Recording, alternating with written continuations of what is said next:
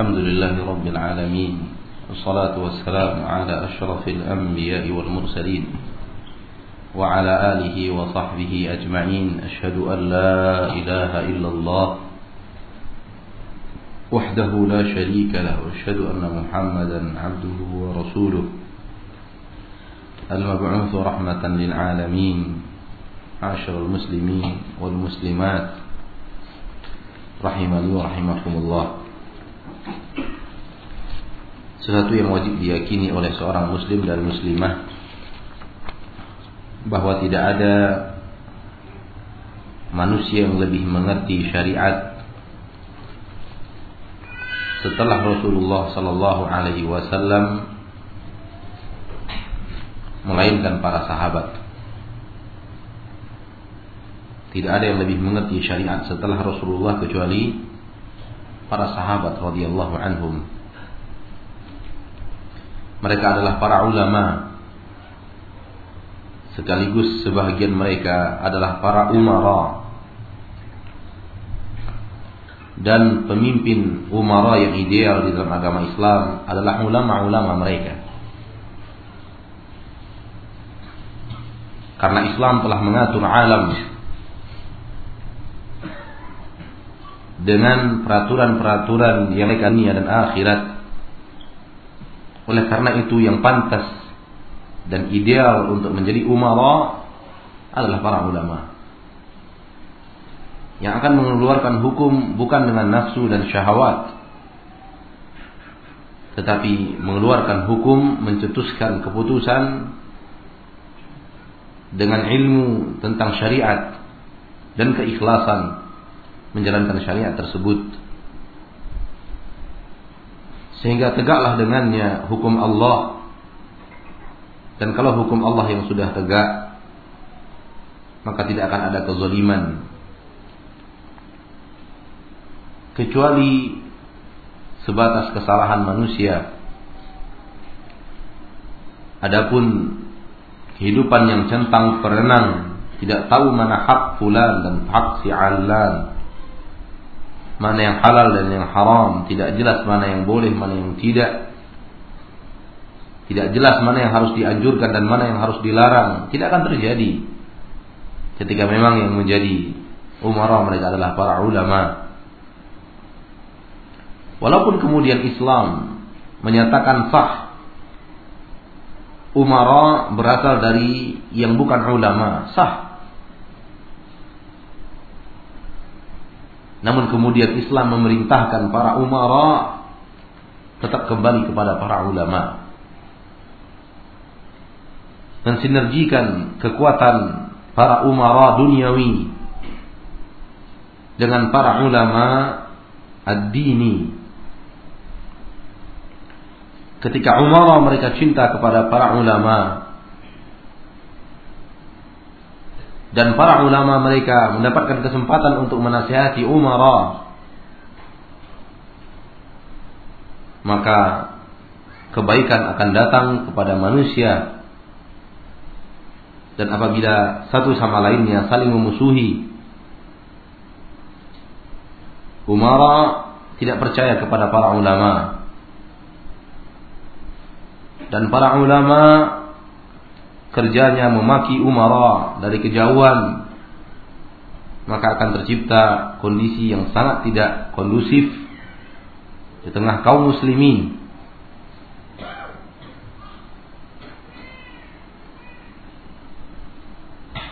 Ketika dunia dipimpin oleh umara yang sekaligus ulama lihatlah apa yang terjadi. Dan ketika umara. Tidak menyayangi dan menghormati ulama dan para ulama pun tidak menghormati dan menghargai umara. Lihat pula apa yang terjadi. Semua ini merupakan realitas yang tidak bisa ditolak dan sejarah yang tidak bisa setiap seorang manusia yang jujur tutup mata bahwa ternyata ilmu syariat adalah ilmu yang bisa mengatur segala sesuatu dan meletakkan sesuatu pada tempatnya yang benar.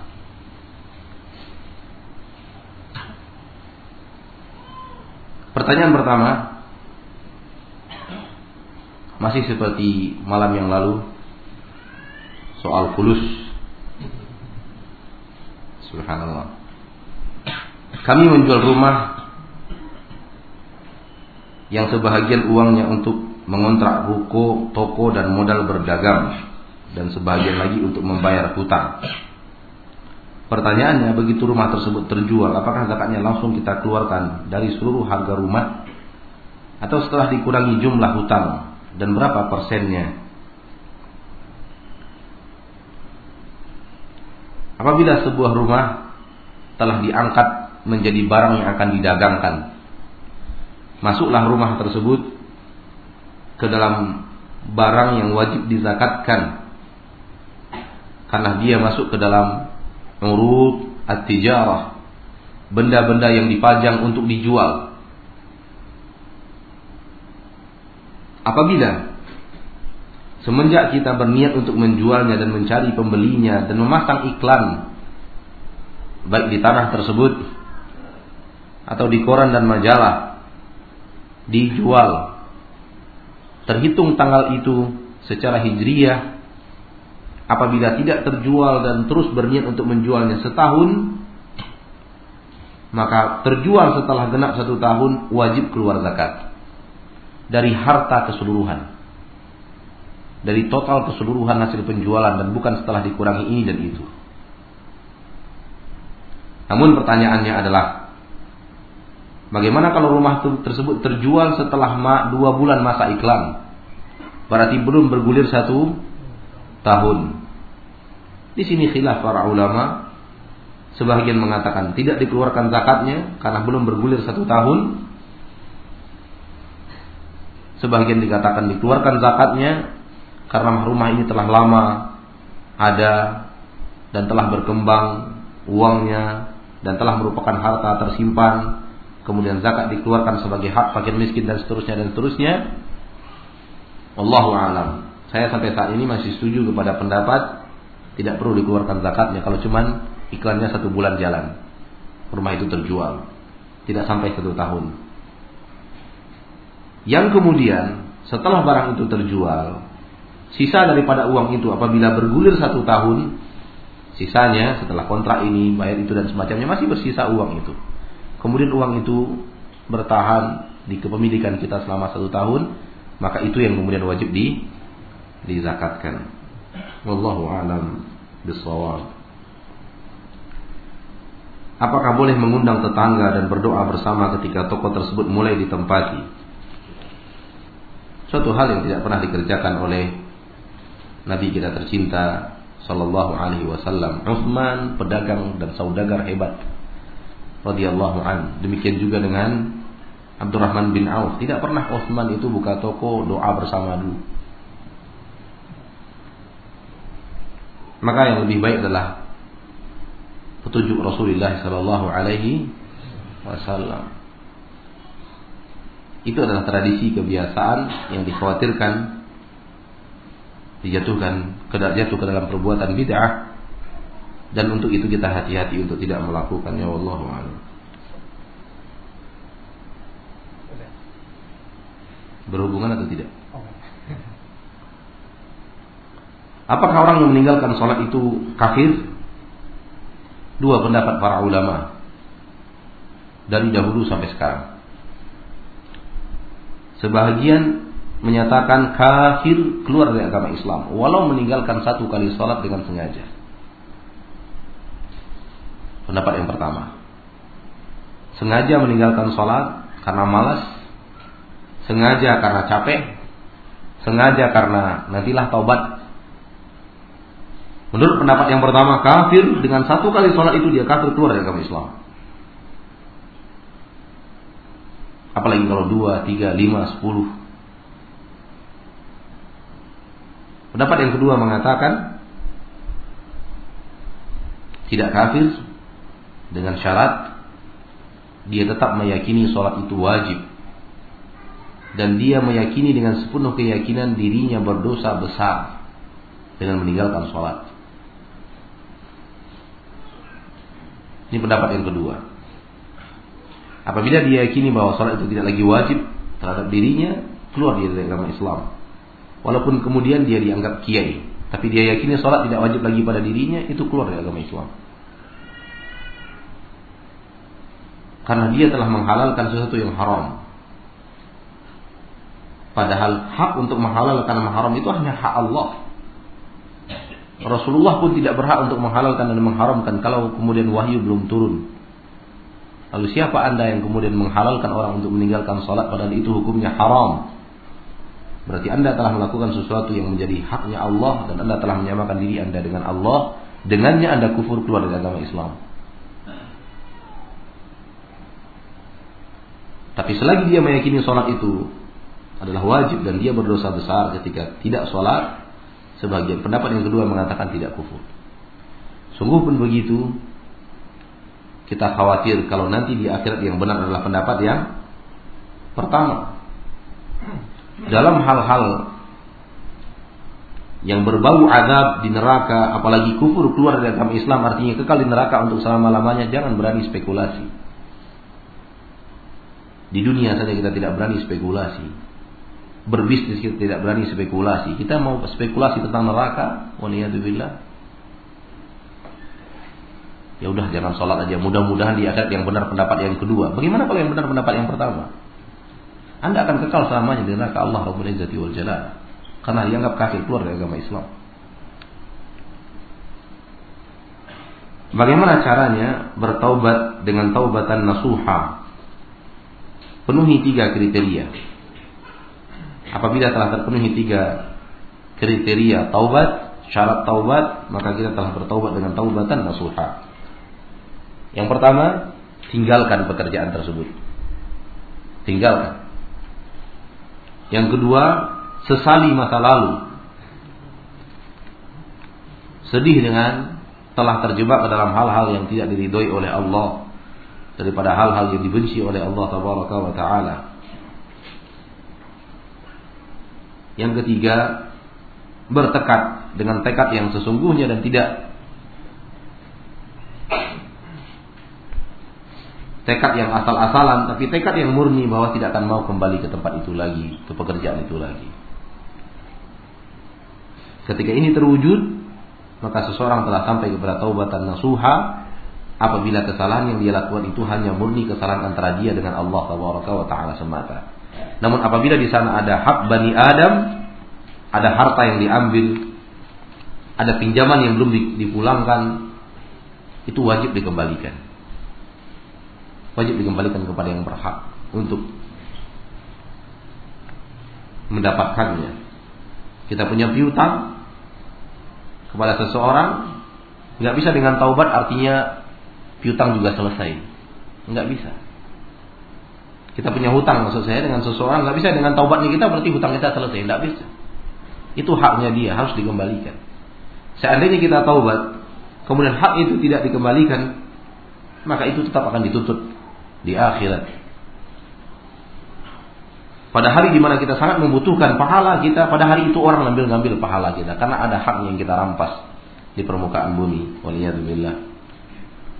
Oleh karena itu, ketika kita sadar ada hak orang pada diri kita, atau kita merampas hak orang lain, selesaikan di dunia sebelum Allah menyelesaikan untuk kita di akhirat. Karena ketika Allah yang akan menyelesaikannya, satu-satunya jalan adalah mengambil pahala kita untuk mereka yang kita bermasalah dengannya di dunia. Di hari di mana kita sangat membutuhkan pahala itu. Namun orang mengambilnya, mengambilnya dan mengambilnya dari kita. Waliyadzubillah. Kenapa? Karena hak dia belum kita tunaikan. Kewajiban kita kepadanya belum kita tunaikan. Harta yang kita ambil daripada dirinya dengan kezaliman belum kita pulangkan. Lisan kita yang kita memfitnahnya belum kita minta maaf dan minta dihalalkan, minta dimaafkan dan seterusnya dan seterusnya wallahu a'lam. Seseorang melakukan kebaikan tetapi dia tidak menyadari hal tersebut termasuk ibadah. Apakah dia akan mendapatkan pahala? Ini pertanyaan kasus yang sebaiknya di, diberikan contoh. Karena saya takut saya memahami lain yang bertanya pemahamannya lain. Tapi kalau didatangkan contoh, kita bisa berikan hukum dengan ilmu yang kita ketahui tentang contoh yang ditanyakan. Kita takut nanti hukumnya lain. Saya berkata lain, yang dipahami lain. Sehingga keluarnya hasilnya lain. Tetapakah seringnya orang bertanya sebuah kasus dengan cara diglobalkan saja pemaham pertanyaannya. Kemudian sang ustadz memahami yang pertanyaan global itu tidak sesuai dengan apa yang dia maksudkan. Akhirnya kemudian jawaban ustadz itu tidak sesuai dengan apa yang dimaksud oleh penanya. Terjadi. Ustadz menjawab sesuai dengan pemahamannya terhadap pertanyaan, ternyata yang bertanya tidak sama dengan apa yang dipahami oleh sang penceramah di depan, akhirnya tidak ketemu juga. Kalau sekedar kemudian dia memahami ternyata Ustaz nggak paham soal saya, itu mending. Tapi kalau kemudian hukum boleh itu yang kemudian dia bawa padahal sebenarnya tidak tidak halal, yang lebih berbahaya. Maka dari itu, tolong dibawakan contoh dengan hal-hal yang seperti ini, dibawakan contoh-contohnya begini, begini. Nah. Baik.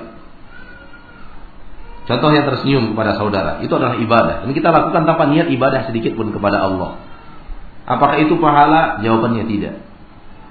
Pahala adalah sesuatu yang dikerjakan mengharapkan ridho Allah tabaraka wa taala. Senyum kepada tetangga, teman itu bisa jadi bergaul segala macam. Tapi kalau tidak niatkan untuk mendekatkan diri kepada Allah tidak terhitung ibadah. Karena tidak ada niat untuk mencari ridho Allah di sana. Demikian juga misalnya memberi nafkah kepada istri, kepada anak-anak. Ya, padahal kalau niatkan ibadah karena Allah, setiap satu butir nasi yang naik ke mulut istri kita, kita mendapatkan pahala. Setiap satu lembar daun yang dia makan, kita mendapatkan pahala. Setiap satu butir kacang-kacangan yang masuk, kita mendapatkan pahala. Ketika dia makan dua atau tiga potongan tempe, itu berapa kacangnya? Itu pahala semua. Dihitung per kacang. Dan begitu seterusnya.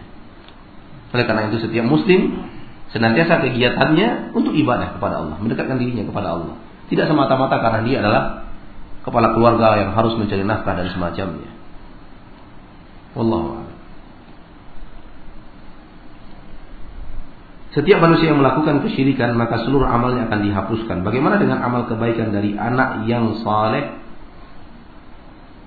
Apakah juga dihapuskan? Maksudnya begini mungkin. Ada si A melakukan kesyirikan, hapus seluruh amal salehnya, wafat dia. Kemudian anaknya soleh, mengalirkan pahala, tidak bisa. Pintu itu telah tertutup. Kalau dia tidak segera wafat, eh, segera bertobat sebelum wafat, maka tidak ada artinya. Amalan dia sendiri tidak ada artinya bagi amalan anak-anaknya. Tentu lebih utama baginya amalan dia sendiri dibanding amalan orang lain untuk dirinya. Itu saya tidak ada manfaatnya. Kalau ataupun kemudian anak soleh itu mengirimkan pahala dan amal soleh untuk bapaknya, begitu menjadi pahala bapaknya hapus lagi karena kesyirikan itu. Tidak ada arti sama sekali. Oleh karena itu haruslah kita hati-hati supaya jangan sampai terjebak ke dalam kesyirikan. Adanya orang yang meyakini ketika hendak melakukan walimah pesta, kemudian mendung terjadi, kemudian dipanggil pawang hujan, suruh pindahkan hujan tersebut ke kampung berikutnya, atau ditahan di langit jangan sampai turun. Yakin dia ada manusia yang bisa melakukan itu. Bukankah itu hanya bisa dilakukan oleh Allah Taala? Subhanallah. Hanya Allah yang bisa menurunkan hujan, menahan hujan. Menurunkan untuk orang-orang yang ia kehendaki, ia tahan dari orang-orang yang ia kehendaki. Sekarang keyakinan itu yang kita berikan kepada seorang manusia. Berarti kita angkat dia sampai ke jenjang Tuhan. Sampai ke jenjang ilah. Yang mampu menurunkan hujan, yang mampu menahan hujan di langit. Bahkan keyakinan lebih kasar daripada itu, lebih bejat daripada itu. Kenapa? Allah ingin turunkan, pawang ini nahan. Yang menang kemudian perbuatan pawang. Allah kalah. Iya kan? Ingin diturunkan oleh Allah hujan, kita panggil kawannya nggak jadi dipindahkan ke negeri seberang. Alhamdulillah berhasil. Pakai alhamdulillah berhasil. Subhanallah. Tidak ada guna alhamdulillah di situ. Allah ingin menurunkan hujan. Keyakinan orang itu Allah ingin turunkan hujan. Datang pawan hujan ini yang bentuknya udah bentuk bukan bentuk manusia lagi datang. Berhasil dia tahan hujan itu. Berarti Allah ingin turunkan, si pawang ingin tahan. Allah kalah, yang pawang menang. Adakah keyakinan lebih bejat daripada ini kepada Allah Taala? La haula quwata illa. Dan kemudian kenapa itu laris?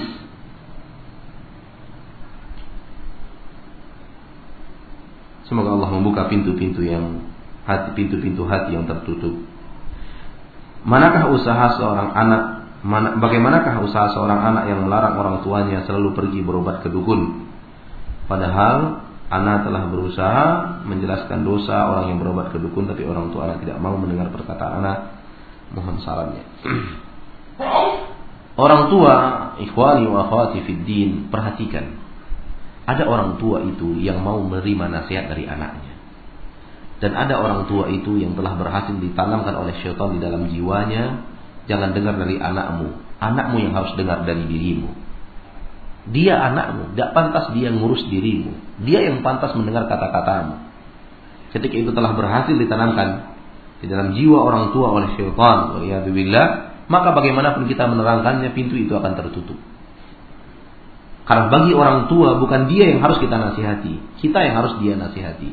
Kalau begitu adanya, usahakan pintu nasihat datangnya bukan dari kita.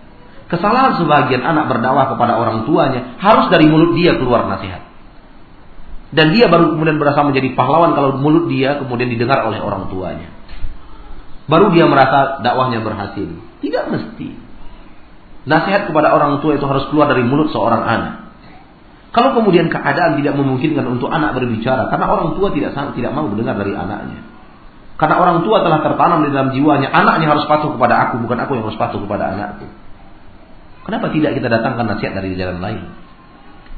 Kenapa tidak dengan cara kita bawa orang tua ke majelis taklim? Kenapa tidak dengan cara kita berikan hadiah, kita berikan buku, kita berikan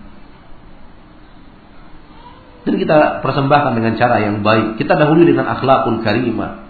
Kita dahului dengan akhlak membantu beliau melunasi hutang-hutangnya. Yang kemudian ketika orang tua telah merasa anaknya baik kepadanya, mudah-mudahan orang tua terbuka hatinya untuk mendengar apa yang disampaikan oleh anaknya. Ini terkadang tidak. Bawaannya hanya nasihati orang tua saja. Sementara membantu orang tuanya tidak ditingkatkan. Seharusnya semakin kita dekat dengan pengajian, semakin kita dekat dengan syariat, semakin kita sayang kepada orang tua kita, semakin kita ingin berbakti kepada mereka, semakin kita ingin membahagiakan mereka. Itu yang seharusnya terjadi. Bukan kemudian semakin kita pengajian, semakin keras kita kepada orang tua kita. Salah itu. Hati-hati. Saya sering mengatakan, kalau kemudian orang tua susah, berdakwah kepada mereka melalui akhlakul karimah selama ini hendaknya mengunjungi dia sekali dalam sebulan, kunjungi sekali dalam dua, sekali dalam dua kali dalam sebulan, tiga kali dalam sebulan. Selama ini anda memberikan santunan atau biaya bulanan ke orang tua 500 ribu, tingkatkan menjadi 755, 750 ribu, sejuta sebulan, tingkatkan. Kemudian tunjukkan kasih sayang anda yang berlebih, sehingga mungkin orang tua akan tergugah perasaannya dan orang tua akan merasa anak saya tidak mungkin begini karena kecuali karena pengajiannya benar. Begitu kan? Sehingga boleh jadi orang tua yang minta, nak bawa ibu, bawa ayah ke tempat di mana kamu mengaji. Saya yakin agamamu itu agama yang benar. Kenapa tidak itu yang kita lakukan? Kenapa mesti harus selalu ngajarin orang tua? Hati-hati, banyak orang tua yang susah terima dari anaknya. Banyak dan bukan sedikit. Jangan paksakan. Wallahu a'lam.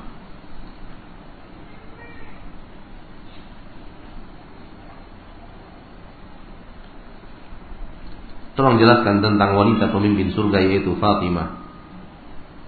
Hadis dari Rasulullah sallallahu alaihi wasallam bahwa Fatimah adalah pemimpinnya wanita-wanita surga. Wallahu alam seperti apa pemimpinnya wallahu alam.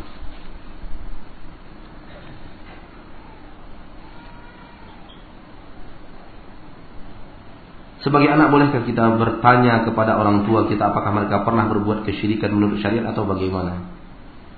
Untuk apa bertanya? Lihat saja kehidupan mereka.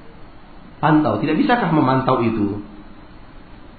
memberikan kita sebuah kesimpulan mereka memahami atau tidak. Kenapa harus bertanya? Bah, Abah pernah berbuat syirik nggak, Abah? Pertanyaan yang membuat mereka sakit hati. Kenapa harus dengan tanya? Kadang-kadang bertanya langsung bukan sebuah kebaikan. Betapa banyaknya para sahabat memahami sesuatu dari Nabi Muhammad bukan melalui pertanyaan, melalui tindakan Rasulullah Sallallahu Alaihi Wasallam. Dan orang cerdas itu tidak perlu harus keluar dulu kata baru dia faham.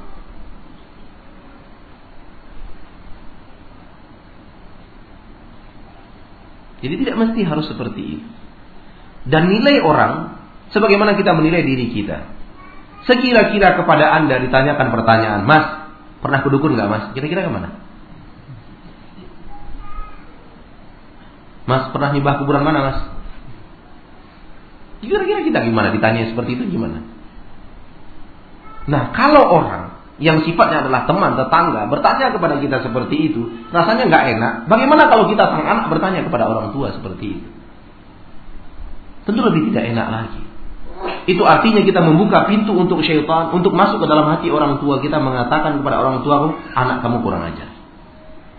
Ketika itu terjadi, itu artinya kita semakin menutup pintu kebaikan yang bisa kita sampaikan kepada orang tua kita. Sementara syaitan pun menghiasi kepada kita bahwa kita telah melakukan kebaikan kepada orang tua. Hati-hati ma'asyarul muslimin.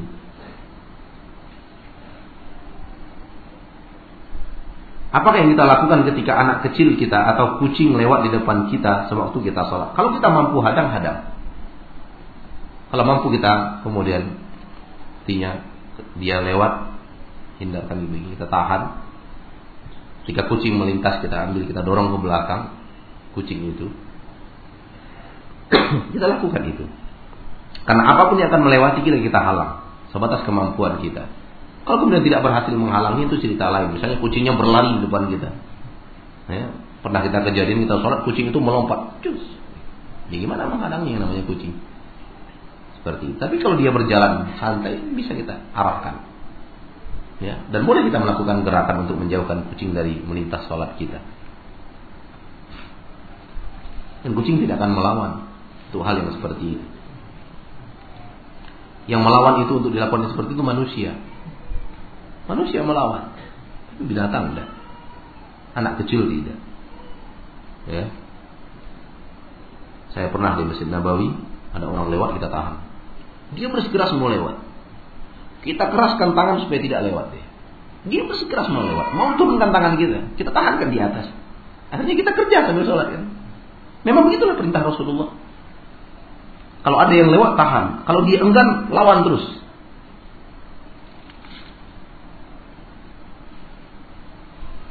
Dan saya melihat sebuah tindakan salah seorang kawan yang salah. Ketika orang itu lewat, ditahannya, Ditahannya, kemudian orang itu nerobos. Sudah sampai di seberang, ditariknya lagi ke belakang. Dua kali. Seharusnya satu kali, jadi dua kali. Kesalahan. Harusnya lewat, udah. Biarin. Udah nggak nggak bisa kita nahan dia, dia mau lewat juga, bersikeras mau lewat, udah nyebrang. Jangan dibalikkan lagi ke belakang. Itu dua kali kesalahan. Itu saya lihat sendiri dari salah seorang kawan kita. Ya. Mungkin karena terlalu semangat mungkin. Pada saat pada sholat asar berjamaah di masjid, anak-anak begitu berisik hingga imam terganggu. Setelah salam imam marah dan kembali mengulangi sholatnya dan mengajak makmum yang, yang lain untuk mengulang. Apakah imam tersebut benar? Bagaimana makmum harus bersikap? Imam itu salah. Karena tidak ada salah satu yang menyebabkan sholat itu batal anak-anak berisik. Itu nggak ada. Nggak ada. Di zaman Rasulullah SAW di dalam masjid terdengar tangisan bayi. Dan itu tidak membuat Rasulullah membatalkan sholatnya. Salawatu Rabbi wassalamu alaih. Jadi tidak ada hal yang membatalkan sholat karena terganggu berisik anak-anak. Nggak ada. Jadi kalau begitu sang bapak, sang imam ini nggak pernah bisa sholat kalau ada anak-anak. Bagaimana dia sholat di rumahnya? Kalau kemudian dia terganggu karena berisiknya anak-anak, itu tidak mewajibkan. Tidak mewajibkan dia untuk mengulang sholat. Dan pada kondisi seperti itu makmum tidak boleh ikut. Kalau ia tahu. Kalau ia tahu dia tidak boleh ikut. Karena imam telah melakukan sesuatu yang salah yang tidak perlu dia lakukan wallahu a'lam. Apa beda amal dengan ibadah? Apakah ibadah itu seperti sholat, puasa, zakat, haji? Apakah seperti walimah mengajar itu juga ibadah? Karena ada yang memahami bahwa ibadah itu suatu yang kita menyembah Allah seperti sholat, haji. Ibadah adalah seluruh yang dicintai dan diridhoi oleh Allah itu ibadah apa pun namanya, diridhoi dan dicintai oleh Allah adalah ibadah. Mengajar ibadah. Haji ibadah. Senyum kepada orang dengan niat ingin mendekatkan diri kepada Allah mencari pahala ibadah. Duduk di majlis taklim ibadah, menulis ilmu ibadah. Menghafalkan Al-Qur'an ibadah, menghafalkan perkataan para ulama ibadah. Hal yang dicintai oleh Allah Taala. Menghindarkan diri dari jalanan ibadah tidak memarkirkan mobil di depan pintu keluar tetangga supaya tidak mengusik mereka ibadah kalau diniatkan karena Allah, tidak mengganggu sesama. Karena ada orang juga yang terlalu semangat majelis taklim, terlalu semangat tapi datang terlambat. Semangatnya menggebu-gebu tapi datangnya terlambat. Akhirnya nggak ada parkir yang ada di pintu keluar tetangga. Oh udahlah, mudah-mudahan tetangga ini nggak keluar, diparkir mobil di situ. Salah. Kalau anda semangat datang lebih awal, parkiran kosong.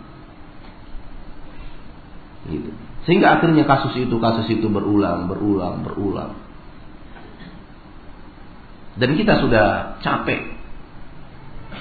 Sebagian ustadz sudah lelah dengan cara yang seperti itu. Akhirnya kemudian orang marah, orang emosi, gara-gara pekerjaan tersebut. Dan kemudian ketika itu terjadi, apa yang terjadi? Pahamkah antum apa yang terjadi?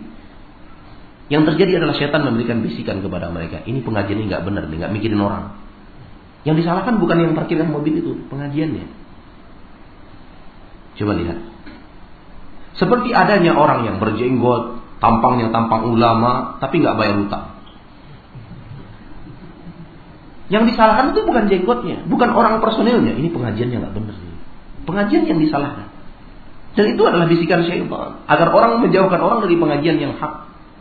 Soal kemudian pengajiannya benar dan orang ini telah melakukan yang benar yaitu melihara jenggot dan dia tidak bayar utang itu kesalahan dia.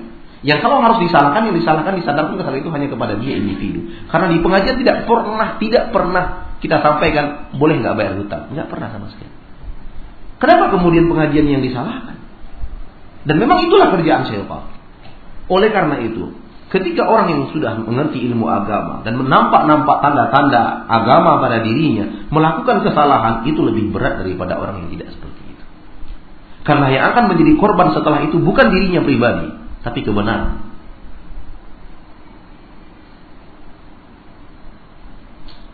Betapa banyaknya kebenaran orang malas mengikuti kebenaran karena oknum orang yang hadir di pengajian yang hak tersebut. Jadi hati-hati.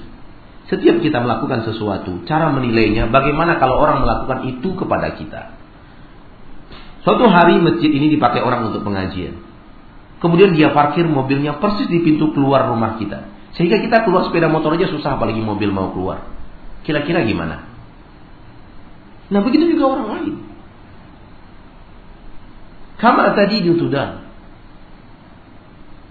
Bermuamalah bersama manusia sebagaimana Anda ingin manusia bermuamalah kepada Anda. Ketika kita mempunyai piutang kepada orang, apa yang kita inginkan? Yang kita inginkan orang bayar kepada kita. Ya kita harus begitu juga kepada orang. Bayar utangnya.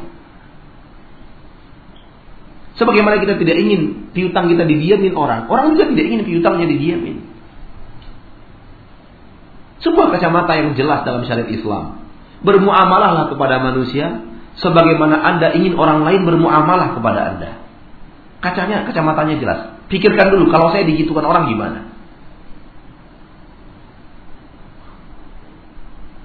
Kalau kemudian setiap kita melakukan gerakan bertetangga, bersahabat,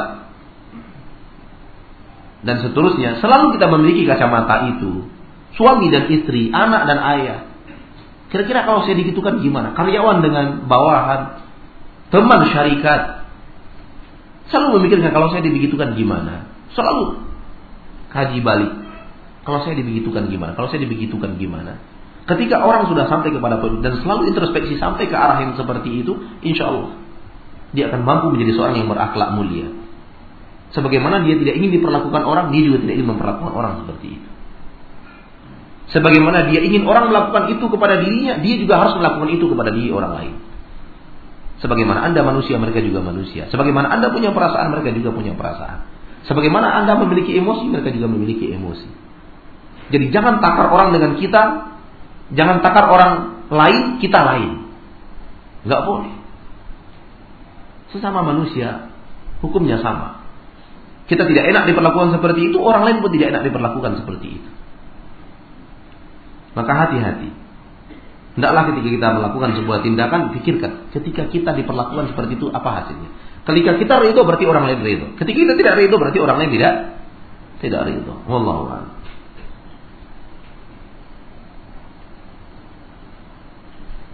Kesyirikan yang bagaimana yang bisa menghapuskan pahala? Apakah juga termasuk syirik kecil? Ya, syirik kecil termasuk menghapuskan pahala. Namun pahala di saat itu saja. Ketika sholat terjadi syirik kecil, ria. Hapus pahala iya, tapi pahala sholat itu saja. Nggak semuanya. Tapi kalau syirik besar yang dihapuskan seluruh amal saleh yang pernah dilakukan. Orang tua saya sebelum meninggal dia sempat berobat ke dukun. Badan ayam, bedah ayam lima ekor. Ayam yang pertama dan kedua ayahanda belum meninggal. Jalan ayam tiga, ayahanda meninggal. Apakah ayahanda meninggal dalam keadaan syirik Ustaz? Bagaimana cara anaknya mendoakan orang tuanya? Semoga Allah subhanahu wa ta'ala menjauhkan kita dan orang tua kita dari hal-hal yang mendekatkan mereka kepada kesyirikan. Soal status menghukum person itu punya ketentuan yang lain. Ketika tadi kita berbicara, kita berbicara sifat dan kebiasaan yang harus kita hindari. Dan kita dari tadi tidak berbicara person. Dalam arti kata, si fulan telah pergi ke kuburan si Anu, fulan itu kafir. Kita tidak mengatakan seperti itu. Kita menghukumi sebuah pekerjaan yang bisa mengantarkan kepada kesyirikan dan kekufuran. Dan kita tidak bicara person sedikit pun dari tadi. Sementara yang ditanyakan dalam pertanyaan ini person, langsung orangnya, orang tua saya. Berarti person. Menghukumkan dia kufur punya ketentuan yang berbeda. Tidak segampang seperti kita menghukumkan sifat. Orang yang berdoa kepada selain Allah kafir. Kita tidak mengatakan sianu, sianu dan sianu. Tidak. Sebuah sifat yang mengatakan orang kepada kekafiran. Orang yang memakai tangkal, kemudian meyakini tangkal itu yang memberi rezeki kepadanya kafir. Kita tidak menghukumi si anu namanya, si fulan namanya, si anu namanya, tidak. Kita menghukumi sebuah sifat yang mengantarkan kepada kekufuran dan kesyirikan. Mohon dipahami itu. Kita tidak bicara orang yang yang kita sebut namanya tidak. Kita membicarakan sifat. Sebagaimana kita mengatakan sebagaimana kita mengatakan bahwa orang yang kemudian Eh, berdoa di kuburan, minta kesembuhan di kuburan, itu musyrik keluar dari agama Islam. Di sini kita tidak membicarakan namanya orang itu sianu, namanya orang itu sianu. Enggak. Kita menilai sebuah sifat yang bisa mengantarkan kepada kekufuran. Itu yang kita bicarakan dari tadi. Dan kita tidak bicara person. Karena kalau person, ta'yin, individu, maka ini punya hukum yang berbeda. Apa hukumnya? Pertama, Sampaikan kepadanya hujjah yang jelas. Sampaikan kepadanya argumentasi dari Al-Quran dan Hadis. Dan yang menyampaikan itu harus juga orang yang pandai menyampaikan hujjah. Setelah itu, jawab seluruh bantahannya, syubuhatnya, patahkan. Sehingga dia tidak punya argumentasi untuk menegakkan kesyirikannya. Ketika itu telah kita lakukan kepada seseorang, person, hujah tidak kita tegakkan dan seluruh jawabannya sudah kita patahkan sehingga dia tidak punya satu hujah pun. tetap berjalan di atas kesyirikan, boleh kita menghukumi orang tersebut secara person keluar dari agama Islam. Boleh. Tapi kalau belum, belum. Oleh karena itu, soal mengkafirkan individu, personil, Islam sangat ketat. Dan pembicaraan kita dari awal sampai akhir dalam majelis ini tidak berbicara individu kafir atau tidak kafir. Belum ada. Sejauh yang saya ingat dari awal kitab ini kita baca, belum ada kita mengkafirkan siapa pun dan tidak satu nama pun kita sebut. Kita hanya menyebutkan, menyebutkan sifat. Yang kita ingin kaum muslimin menghindari sifat yang bisa mengantarkan mereka kepada kekafiran tersebut. Bisa difahami? Dari tadi kita mengatakan siapa pun yang mengangkat manusia sampai ke derajat nabi kafir. Orangnya tidak ada. Kita tidak menyebut nama siapa pun. Kemudian, apalagi kalau diangkat sampai ke jenjang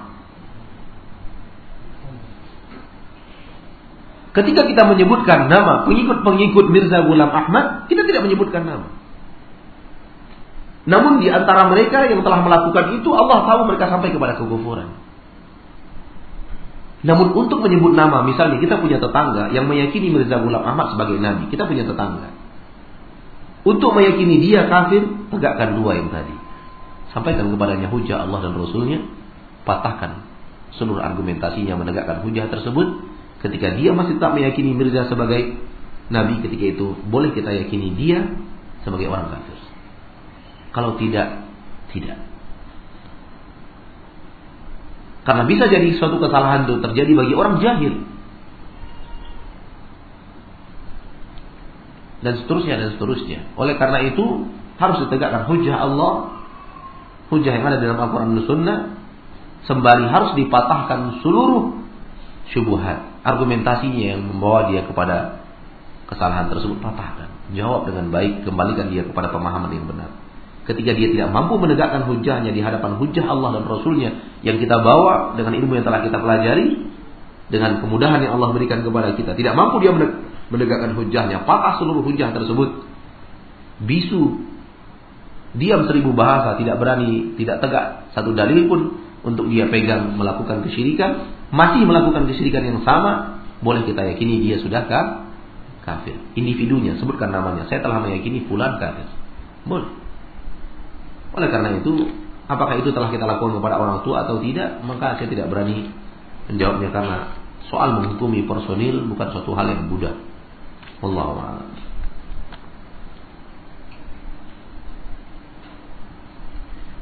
Ustaz, bagaimana batasan-batasan syirik? Apakah kalau lapar lalu teringat nasi dan nasilah yang mengenyangkan, apakah itu syirik? Nasi mengenyangkan, air minum menghilangkan dahaga, tidur melepaskan lelah. Ya. Kalau itu Anda yakini kesyirikan, balik-balikan aja. Tidur membuat kenyang, Minum melepaskan lelah. Minum Tidak. Semua yang merupakan sebab akibat yang telah Allah takdirkan sebab dan akibat diyakini sebagai sebab dan akibat.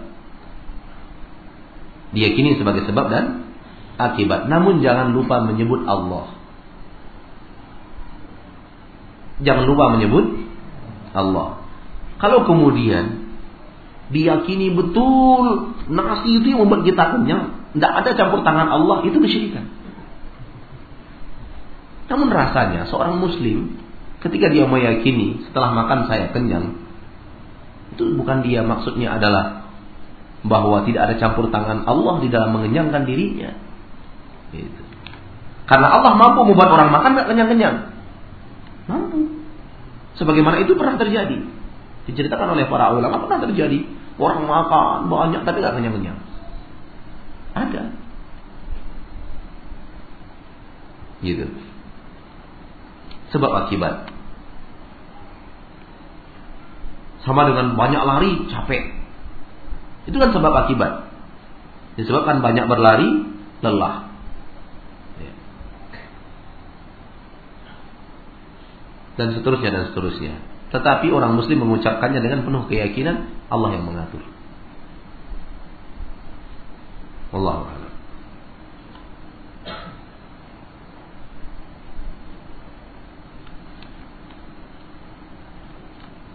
Seperti seorang sakit, salah satu sebab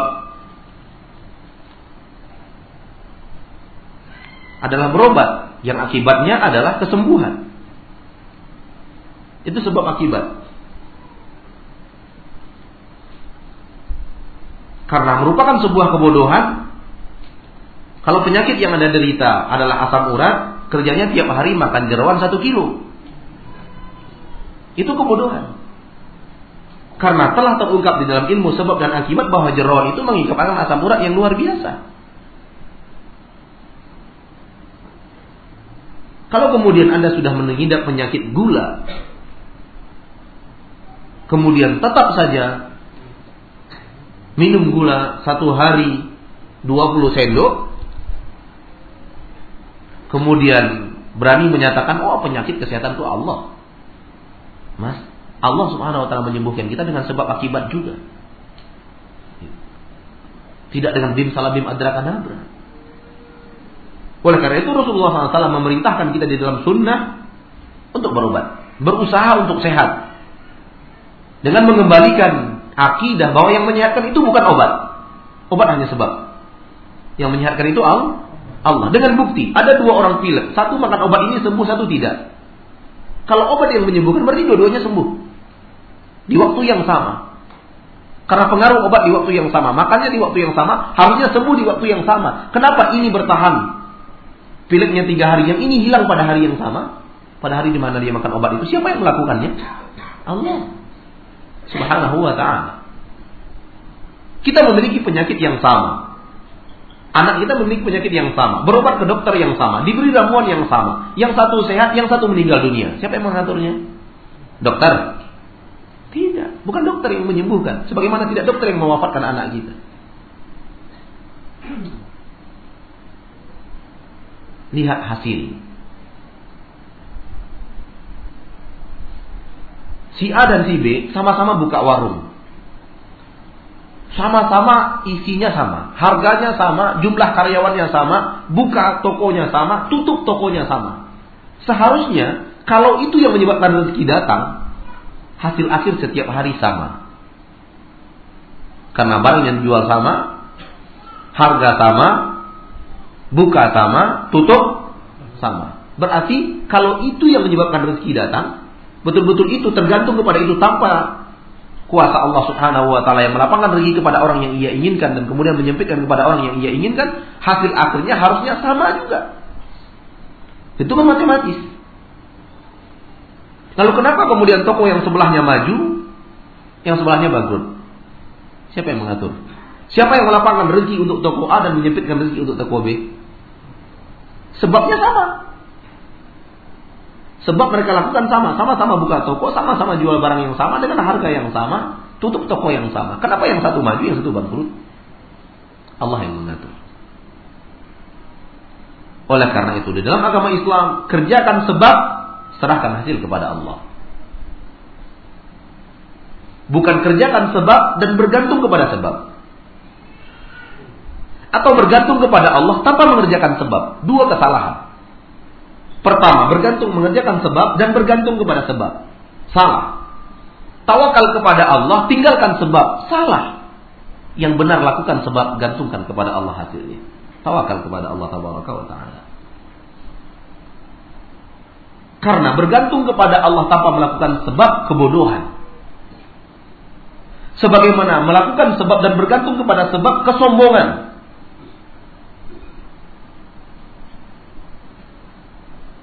Mentang-mentang dia tahu ramuan, sudah. Gak penting Allah, yang penting ramuannya. Benar. Itu sombong. Sudahlah.